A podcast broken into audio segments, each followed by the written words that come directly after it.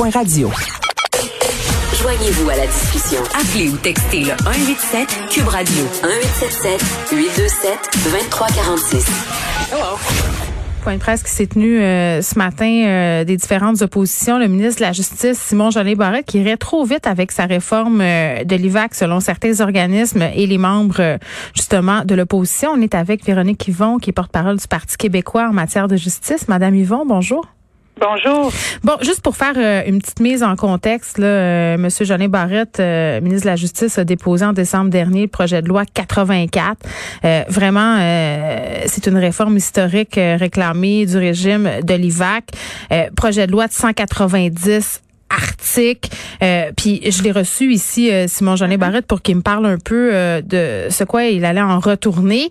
Puis là, bon an, mal an, au travers de tout ça, on a des groupes d'aide, de défense des victimes d'actes criminels qui disent peut-être qu'on va trop vite, qu'on procède à cette réforme de façon un peu cavalière, entre guillemets. puis Madame Yvon, j'ai tout de suite envie de vous dire parce que moi je lisais ça puis je regardais ça aller puis je m'intéresse au dossier de l'IVAC quand même depuis quelques uh-huh. temps.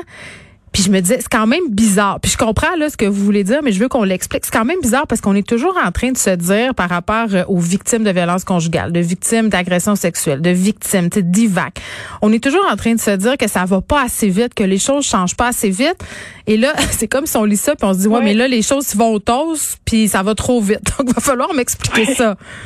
Oui, vous avez tout à fait raison. J'ai soulevé le paradoxe ce matin lors de la conférence de presse. Mais ben oui. C'est d'abord et avant tout beaucoup de groupes, parce qu'il y a un large consensus sur le sujet mm. là, dans ceux qui accompagnent et qui défendent les victimes et les trois partis d'opposition, en disant qu'il y a tout un paradoxe parce que tout le monde demande, réclame cette réforme-là. Mais ben oui, on n'arrête pas. Exact, que ce soit les groupes, que ce soit les oppositions. Donc, il y a un grand consensus sur la nécessité de euh, réformer euh, le régime de l'IVAC. Ça, ça va de soi. Mais le, paradoxe, et je pense que c'est pour ça que le ministre doit écouter, c'est que les premiers qui souhaitent la réforme, ceux qui sont au quotidien avec les victimes, disent au ministre, non, mais attention, parce que là, vous changez des choses énormes dans votre réforme mm-hmm. plutôt que les quelques éléments là, qui étaient vraiment urgents. Et euh, vous êtes en train d'échapper des choses au passage et, et de peut-être euh, faire plus de mal que de bien à certains égards. Et en plus, vous le faites en vitesse complètement précipitée. OK. Euh, euh, pardonnez-moi, Madame, je veux juste comprendre les petites choses concrètes, là, parce que là, je comprends qu'on fait de grands changements. Puis M. Jolin Barrette, entre autres, était venu me parler du fait qu'on qu'on allait désormais indemniser les victimes d'actes criminels à l'étranger. Là, ça, c'était une demande qui était faite depuis longtemps. Ça, c'est assez concret et précis. Mais donnez-moi des exemples de petites choses concrètes euh, qu'on voudrait voir changer, qui sont pas, si on veut, dans le package en ce moment? Là? Oui. Ben, d'abord, je pense que c'est important de sortir le positif. Donc, vous avez ben tout à fait raison qui euh, les euh, les crimes qui se font à l'étranger, donc euh, les proches, par exemple votre fille se fait tuer au Mexique, vous aviez droit à aucune aide psychologique, soutien. Donc ça, évidemment, c'est réclamé depuis longtemps. L'autre chose, c'est aussi d'élargir la liste des crimes parce qu'il y avait beaucoup de crimes contre la personne qui ne faisaient pas partie de la liste. Donc si vous étiez, par exemple, victime d'un proxénète, d'exploitation sexuelle, mm-hmm. de l'heure de mineur, c'était pas là. Oui, on avait une victime d'ailleurs qui avait témoigné puis qui avait trouvé que le ministre manquait de cœur un peu. Oui, c'est ça. En fait, ça, c'est là maintenant, mais il n'y a aucune, il y a aucun effet rétroactif. Ça veut dire que ceux qui ont mené le combat ne hmm. pourront pas être soutenus par l'IVAC. Ah, mais je comprends pas. Je pensais qu'on avait fait tomber, euh, je comprends qu'on a fait tomber le délai de prescription en matière de poursuite. Ça, c'est un autre dossier, mais je pensais qu'au contraire, on allait indemniser euh, les victimes de façon rétroactive. Je comprends que c'est pas le cas. C'est-à-dire que si vous aviez, il y a une nuance. Si vous aviez fait une demande, par exemple, vous êtes victime de violences euh, sexuelles, ça fait longtemps, et que vous l'aviez fait hors délai, parce qu'il y avait des délais, là, le ministre va accepter que si vous aviez déjà déposé une demande, puis qu'elle a été rejetée juste pour cette question-là, hmm. on va la considérer.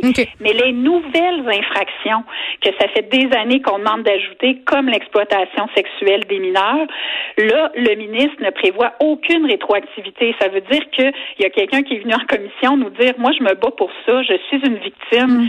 d'exploitation sexuelle, mais moi, c'est tant pis pour moi, j'aurai droit à rien de l'IVAC. Ça, c'est un des enjeux.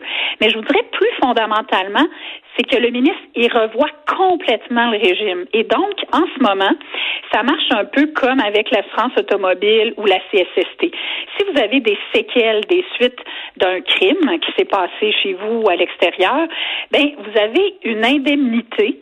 Euh, c'est pour ça que ça s'appelait indemnisation qui peut vous suivre dans le temps. Si vous n'êtes pas capable de retourner au travail pendant des années, vous allez avoir une rente qui vient vous soutenir pour le préjudice, les séquelles que vous portez avec vous et qui mm. vous empêche de gagner votre vie. Là, le ministre, il met complètement ça de côté et il, il crée maintenant une somme forfaitaire. Donc, vous allez avoir comme un montant mais il y a des gens qui n'ont pas de revenus quand ils ont un crime euh, qui se produit. Il y a des gens qui sont à la maison, qui s'occupent Donc, il y a du monde qui vont tomber euh, dans les cracks. C'est ce que je comprends, là. C'est ça. Fait que les gens qui n'ont pas de revenus, eux autres, ils n'en auront pas de somme forfaitaire parce que ça va se baser sur si vous travaillez au moment où ça se hmm. passe. Fait que bon, ça c'est une grande préoccupation, notamment des groupes qui défendent les victimes de violences conjugales, sexuelles, les étudiants, vous pourrez pas. Bon, fait que ça c'est un changement majeur. Puis le problème, c'est que le ministre va venir déterminer les critères pour donner de l'argent, pour indemniser les gens par règlement. Fait qu'on n'a rien de ça dans la loi. On ne sait pas vers où il s'en va. Mais est-ce que des consultations avec le milieu? Parce que ce que je comprends de la sortie ce matin, c'est qu'on aimerait plus de consultations. Puis je sais pas, c'est, peut-être une impression que j'ai, mais j'ai l'impression qu'au niveau de la CAQ, on, souvent, euh, on a tendance à peut-être moins consulter le milieu ou juste certaines personnes dans les milieux. Mm-hmm. Ben c'est ça. Le cri du cœur, je vous dirais, qui est d'abord sur le processus, puis est aussi sur le fond des choses. Pourquoi on s'inquiète que ça aille si vite? C'est que tant qu'à faire la réforme, faut bien la faire. Et il faut se donner le temps, si c'est quelques semaines de plus, de bien faire les choses parce qu'on ne fera pas une réforme comme ça à chaque année quand ça fait 20 ans qu'on l'attend. Fait que tout le monde est content qu'on on amène une réforme, mais encore faut-il que ça soit la bonne. Fait que c'est ça un peu qui motive tout le monde, c'est que, un, ça a été précipité complètement. Il a déposé ça à la mi-décembre. Il y a eu Noël, on est en pandémie. Bang, mi-janvier, les groupes devaient venir présenter. La moitié nous ont dit, écoutez, nous, on peut pas venir. Euh, Mais pourquoi, on pourquoi on se dépêche? Pourquoi on se dépêche autant que ça? C'est ce que je comprends pas. Euh, est-ce que c'est parce qu'on veut respecter les promesses? C'est quoi? Ben, en fait, c'est ça qu'on envoie comme message au ministre.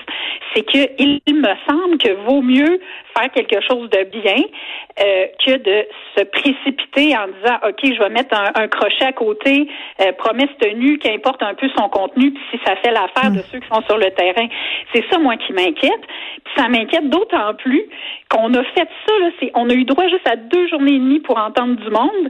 Puis on s'attendait là, à ce que le ministre retourne à sa planche à dessin. Mais mon Dieu, dans la commission Laurent, on a entendu des gens pendant des semaines. On peut pas régler ça en deux jours là, ben, pour réformer l'IVAC. Exact. Puis moi, j'ai demandé qu'il y ait une consultation au moins en ligne pour entendre des vraies victimes de l'IVAC. Écoutez, des victimes, là, en chair et en os, on en a entendu une pendant les consultations. A tout pris. C'était des groupes qui les représentent. C'est correct. On peut pas en entendre 200. Mais, donc, on n'a pas eu ça. Puis là, les groupes, ils se disaient, OK, mais il va nous faire signe. On va continuer à travailler. Mais là, non, bang, on commence l'étude détaillée mardi. On a appris ça hier. Donc, là, c'est comme, on n'a aucune idée si le ministre a écouté les groupes. Il a fait preuve d'absolument aucun, euh, ouverture formellement pour dire oui, on va modifier ça, ça, ça. En plus, nous, on a déposé en décembre un rapport sur l'accompagnement des victimes de violences sexuelles et conjugales qui a été accueilli avec beaucoup, beaucoup, je dirais, de respect dans le milieu, ben euh, comité transpartisan, tout ça. Il y aurait vraiment l'occasion de tout de suite aller intégrer des éléments de ça dans sa réforme. On n'a eu aucun signal d'ouverture par rapport à ça. Fait que l'idée, c'est juste de dire, on veut le faire, on veut bien le faire toutefois. Ben oui, qui est envoyé. C'est un peu euh, contre-productif, euh, du moins c'est mon impression là, euh, de faire une réforme, de vouloir aider des gens.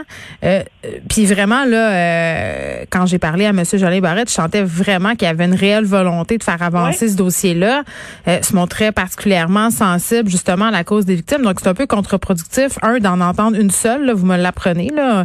puis des histoires, on en a beaucoup là. Je, je me rappelle entre autres d'une entrevue que Benoît Dutrisac a fait ici avec le grand-père euh, des enfants assassinés à Wendake. Euh, grand-père qui avait fait des demandes à l'IVAC euh, puis qui est pas considéré comme une victime. Il y a toutes sortes de situations je pense qu'on aurait vraiment bénéficié de les entendre, ces gens-là. le père de Daphné Huard-Boudreau aussi, qui a eu quand même à partir avec l'IVAC, ça a été compliqué pour lui.